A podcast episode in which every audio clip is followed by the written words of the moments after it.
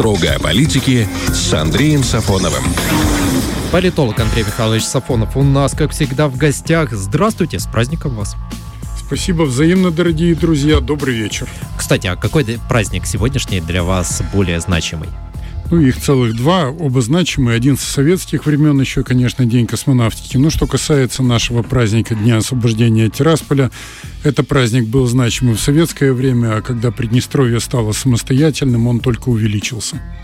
Мы, э, кстати, вот обсуждали за эфиром и пришли к такому мнению, это было, по-моему, в понедельник, что э, Одесса может в этом году не отмечать День освобождения от э, фашистов. Тем не менее, все-таки 10 апреля состоялись определенные мероприятия, возможно, небольшие, но они были. Как думаете, это о чем-то нам говорит?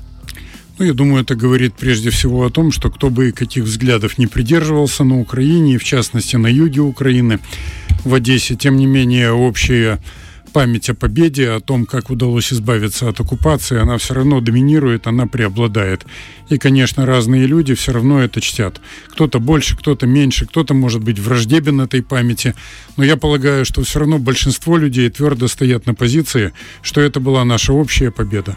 А как думаете, что будет в Кишиневе 24 августа? Может быть, знаете, как задвинут праздник в угоду современным политическим реалиям? Ну, я думаю, для начала многое определит то, что там будет 21 мая, когда объявлено так называемое Великое национальное собрание, которое скликает президент республики, и, конечно же, будет мобилизован весь административный ресурс, чтобы показать, угу. будто бы проевропейский, а точнее прорумынский курс, если говорить более откровенно, пользуется якобы подавляющей поддержкой народа. Ну а оттуда уже, возможно, будут сделаны конкретные выводы по направлениям политики. И, конечно же, это коснется исторической памяти. Есть вообще хоть какие-то объяснения, что будет происходить 21 мая в э, Кишиневе? Вот самый интересный вопрос, который сейчас дискутируется. Вообще, что это? С одной стороны, это как бы воспроизведение тех методов, которыми пользовался Народный фронт на рубеже 80-х, 90-х годов прошлого века, известная нам прорумынская националистическая организация. И кроме того, некоторыми подобными приемами пользовался Николай Чаушеску, президент Социалистической Республики Румыния, когда он хотел переломить ситуацию и 21 декабря 1989 года собрал митинг в Бухаресте. Угу. Но это закончилось, как известно, печально для него, потому что тогда противники строя, противники социализма и противники его власти попытались это дело сорвать. В итоге начался хаос, который привел к тому, что многие и люди, и руководители, и также и работники силовых и иных госструктур начали переходить на сторону мятежников. Но в данном случае, как представляется, нынешняя молдавская власть исходит из того, что за ними поддержка американцев, румын, Евросоюза, и поэтому особо не беспокоится. Но, может быть, будут там приняты какие-то решения, юридической силы не имеющие, но за них проголосует толпа, которую свезут, угу. и после этого это попытаются воплотить уже в жизнь в виде тех или иных законов. А какие они будут?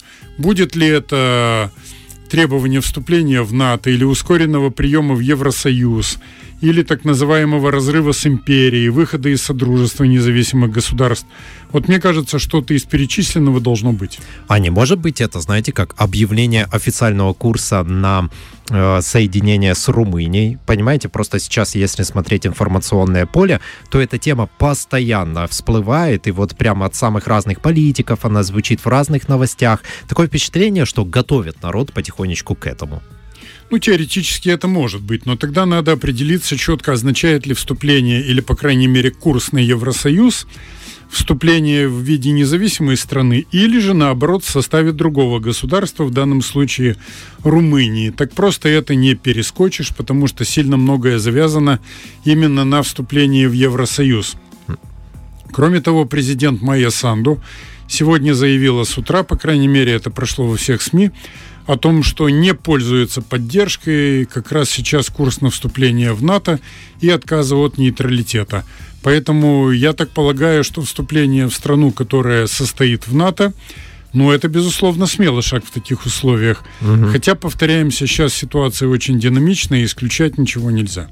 Мы с вами говорили, что для того, чтобы противостоять э, действующей нынешней власти, должна быть сильная оппозиция. И тут у нас внезапно бывший президент Игорь Дадон сообщает о том, что возвращается в руководство крупнейшей в республике оппозиционной партии социалистов, так говорится в сообщении, что может стоять за таким решением Игоря Дадона. Я думаю, все готовятся к бою. К бою за власть и к бою за то, чтобы опрокинуть тех, кто является их оппонентами. В данном случае практика показала, что социалисты без Додона, они, в общем-то, если не разваливаются, то, по крайней мере, не могут противопоставить ничего действиям власти. Ну и, наконец, из фракции в парламенте начали уходить депутаты. Это всегда очень плохой признак. Угу. Кроме того, если говорить о Дадоне, тут очень важно, пойдет ли он на объединение всех оппозиционных сил, а в данном случае знамя борьбы, прямо скажем, находится в руках не у социалистов, а у Шора. И Шор, конечно же, красава в том плане, что он поднял народ. Да, он не может только силами своей партии заставить власть уйти. Угу. Но он, тем не менее, уже показал, что альтернатива есть. И эта альтернатива почти равновеликая. Если к этому присоединятся другие партии оппозиции, без того, чтобы выяснять, кто круче, кто главнее, мериться длиной там всего, чего можно, тогда, конечно, следует ожидать, что оппозиция сможет на равных конкурировать с властью и боксировать на политическом ринге. Если же это все делается для того, чтобы показать, я тут главный, а Шор это неправильный оппозиционер, тогда всю оппозицию ждет провал. Это однозначно. Насколько вообще Игорь Дадон хороший политик и сможет ли он действительно повести людей за собой? Сейчас хороший политик – это тот, кто владеет улицей. Майя Санду это тоже не уличный политик. Это не тот человек, который харизматически может вести за собой толпу. Угу. Она, как видно, опасается, кстати, большого скопления людей, выступлений, особенно там, где могут ей оппонировать. Шор этого не боится.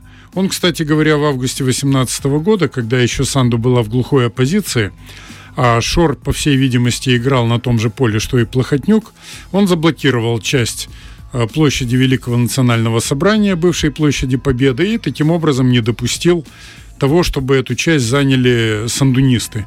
Ну и тогда еще был партнером ее Андрей Настасия. Угу. Как сейчас э, поступят, сложно сказать, но оказывается на этот день целых три политических силы включая партию власти, заявили о том, что они хотят провести митинги. На 21 мая? На 21 мая, совершенно верно. А кроме того, оппозиционеры призвали своих сторонников приходить туда же на площадь, на митинг Майи Санду, и, по всей видимости, Кричать как это иногда фу, да? водится, да, мешать там, выкрикивать какие-то лозунги, кричалки и так далее. Посмотрим, что из этого получится. Сейчас, секунду, я посмотрю, какой день недели это. Это любимая забава молдаван, мне кажется, собраться всем в одном месте. воскресенье. Ну, как оно и положено. Конечно. В рабочий-то день кого туда затащишь? Да, это будет очень интересное событие. А, хочу немножечко назад вернуться. У нас тут скоро День Победы, и совершенно внезапно Конституционный суд Молдовы принял удивительное решение. Вот такая формулировка. Можно носить георгиевские ленточки, если это не пропагандирует военную агрессию России. Что происходит? Кто-то сдает назад? Нет, назад не сдают. Да, решение такое принято, но ряд депутатов уже заявили, что все равно носить этого нельзя, угу. что якобы это продвигают преступники угу. и вообще штрафовать все равно будем всех штрафовать. Даже детей, да. да. То есть, образно говоря, некоторые лица в партии власти намерены положить с прибором на решение собственного конституционного суда. Решаться ли на это те, кто руководит исполнительными структурами, вот это еще большой прибольшой вопрос. Но, тем не менее, многое зависит от того информационного фона, который будет создан вокруг и сегодняшнего решения Конституционного суда, точнее, вчерашнего, угу. и тех э, заявлений депутатов, которые сегодня были озвучены. В любом случае уже налицо разночтение и определенные расхождения в верхах. Хочу еще спросить, мы на прошлой неделе видели, э, получили информацию, что освободили приднестровца Андрея Самонина, да, который три года, если да. я не ошибаюсь, удерживался Молдовой по... Так, ну, это было политизированное... Да, наш э, милиционер. Да, обвинение во многом, как говорят, состряпанное. Это тоже какое-то послабление было? Как вообще удалось добиться его освобождения? Ну, надо сказать, что наши структуры, и МИД в том числе, и, конечно же, работа в формате 5 плюс 2, она не прекращалась ни на секунду, ни на минуту.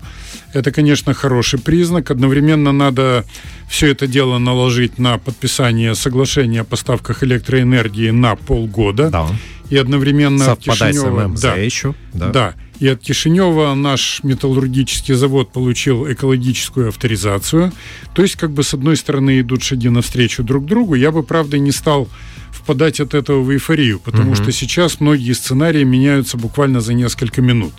Задача сейчас максимальным образом сделать так, чтобы застолбить теми соглашениями, которые только можно заключить, все сферы для того, чтобы гарантировать мир на Днестре.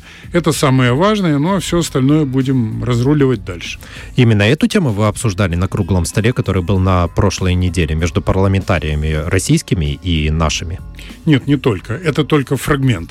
На самом же деле это прямые отношения между Москвой и, соответственно, Тирасполем в любых сферах, начиная от экономики, социалки и кончая обороной потому что мы четко понимаем, что идет глобальный передел мира и идет одновременно попытка слома формата 5 плюс 2 для того, чтобы Приднестровье задавить, а Россию или нейтрализовать, а то еще для некоторых сил лучше исключить из переговорного формата.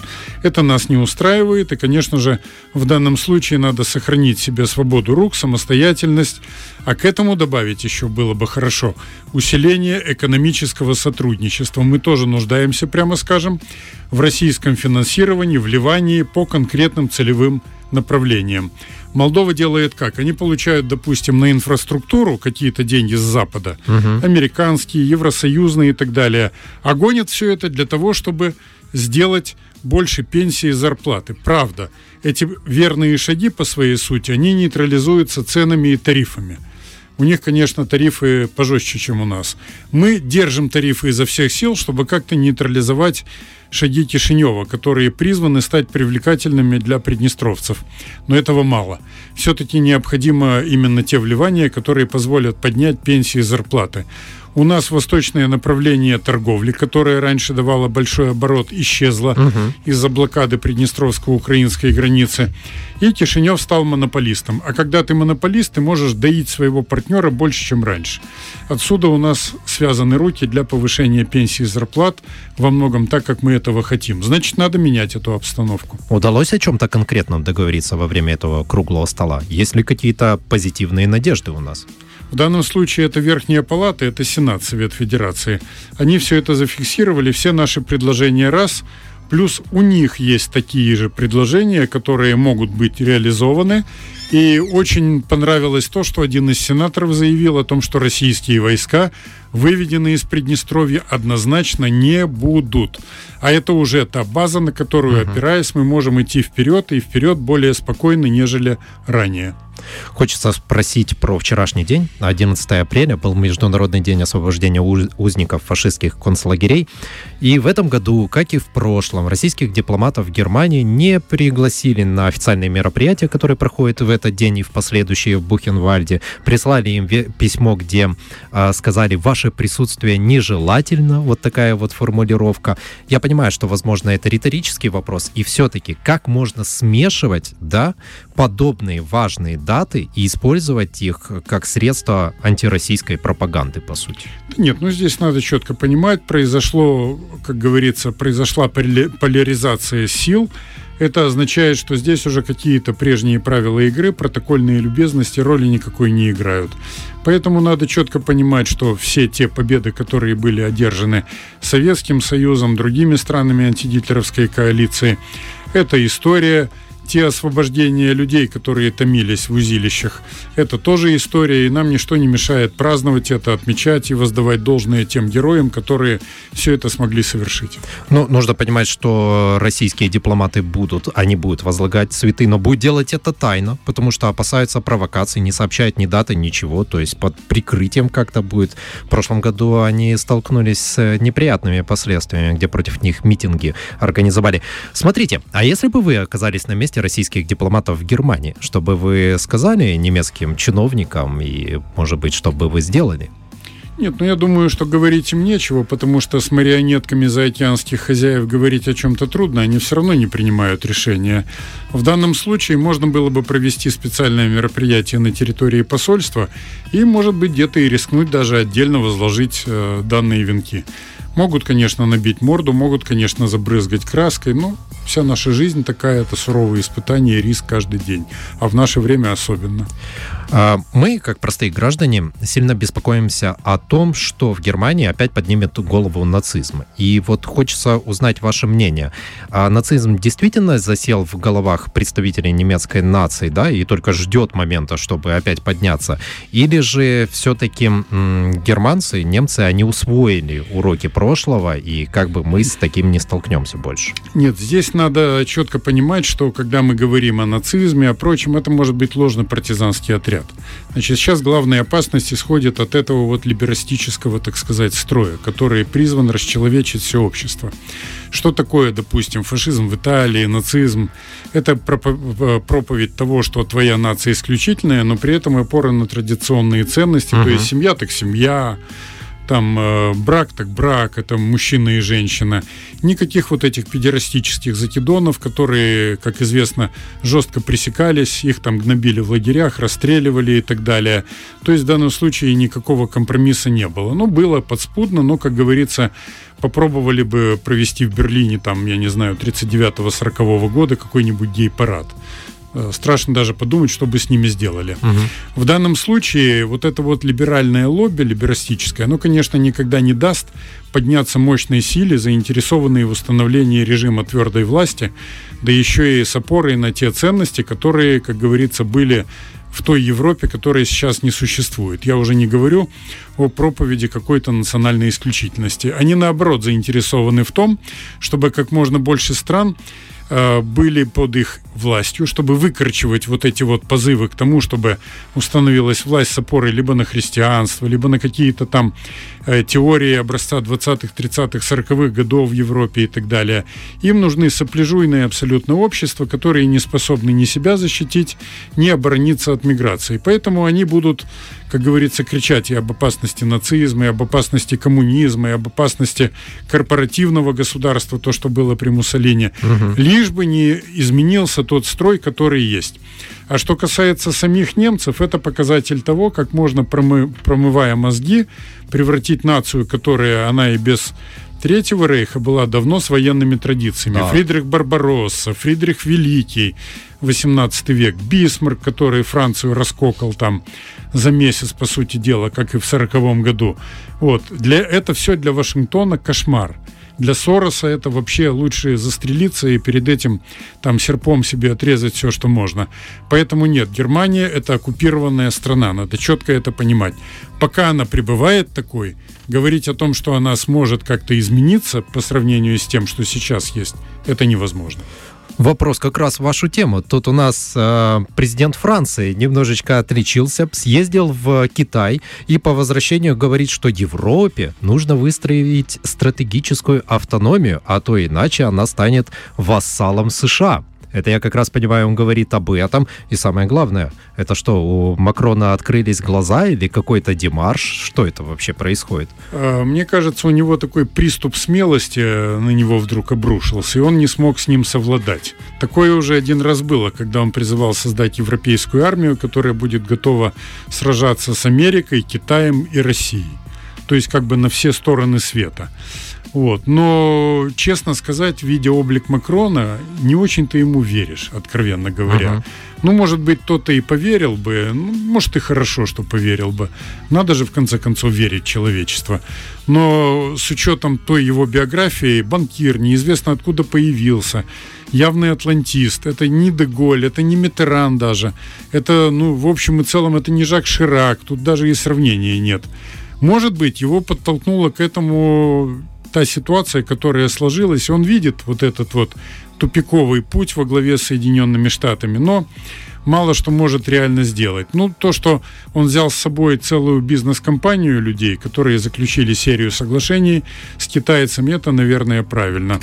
Но пока все его телодвижения не производят впечатления серьезной, продуманной, выстроенной и, главное, системной и несокрушимой политики. Какие у него были итоги поездки в Китай? Потому что СМИ по-разному воспринимают это. Кто-то говорят, что он удачно туда съездил, кто-то говорит, вы посмотрите, за каким он столом сидел, черти где далеко, и никому он там был не нужен, Си ему руку не пожал. Ну, пожал, мы видели, но все равно, условно говоря, как можно быстрее посадил на самолет, а еще и Урсула фон дер Ляйн летела обратно через обычный проходной на, э, на самолет садилась да нет, на рейс. Ну, образно говоря, Макрон ее как кенгуру взял себе там в этот мешок, который на животе, и поскакал вместе с ней. Толку от этого не было никакого.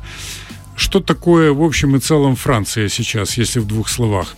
Это постоянный член Совета Безопасности ООН, хотя ее туда впихнули авансом после угу. войны но это ядерная держава, а это уже реальность. Это позволяет ей, в отличие от немцев, которые там распластаны или поставлены в неудобоваримую позу, Франция все-таки может позволить себе говорить более свободно. И Макрон, видимо, этим сейчас и воспользовался. Или ему подсказали свои, что надо, это воспо... надо этим воспользоваться. Но провал был с точки зрения того, что ждали от него американцы. А американцы от него ждали, чтобы он расколол Россию и Китай. Он увидел, что сделать этого невозможно, и после этого как бы уже подслащивая пилюлю для самого себя и французов, он уже заявил о том, что необходимо все-таки Европе иметь стратегическую автономию. Это был отходной путь, он им воспользовался. Он также заявил, что не нужно будет вмешиваться Европе в конфликт между США и Китаем э, из-за Тайваня, который, скорее всего, произойдет. Так вот, надо понимать, что все ждут этого конфликта. Насколько он вероятен? И вот Попытается ли США все-таки втянуть Европу в это противостояние? Или сами будет разбираться? То, что попытается, это однозначно. По линии НАТО или по линии АУКУС, вот этого блока, который состоит первоначально из Америки, Англии, Австралии, Новой Зеландии, возможно. Угу. Британия это Европа, как ни крути, да, хотя она вне границ Евросоюза. А сейчас говорят о том, что и НАТО должно взять на себя ответственность за все регионы Земли. Это означает, что американцы бросят пушечное мясо, в случае чего на драку с китайцами. Кроме того, они туда привлекают японцев. Но за Китаем есть помимо России Северная Корея. А эти ребята, конечно, любят подраться. Поэтому рассчитывать на то, что для Америки будет все легко, не приходится. Но то, что они хотят драться по возможности опять не сами, опять заставлять других проливать кровь, это их извечная политика. Зачем следить у соседей? Какие события могут сейчас оказаться важными в ближайшие недели? Есть что-то такое? Я думаю, что самое важное – это подготовка для нас, если исходить из нашего регионального положения. Это все тоже Великое национальное собрание в Кишиневе, которое будет 21 мая. Угу. Но я думаю, что, может быть, какие-то проясняющие детали еще проявятся. Вот месяц с лишним остается, и мы увидим по тональности, по сливам в печать все то, что может нас ожидать 21 числа. По крайней мере, я полагаю, что все это тщательно курируется румынами и западниками. А мы это все обязательно обсудим в эфире. У нас в студии, как и всегда, был политолог Андрей Михайлович Сафонов. Спасибо вам большое. Кстати, на следующей неделе день рождения Ленина. Поговорим о нем. Куда мы денемся? Все, ждите. Мы вас ждем в эфире тоже. Спасибо, друзья. Строго о политике с Андреем Сафоновым.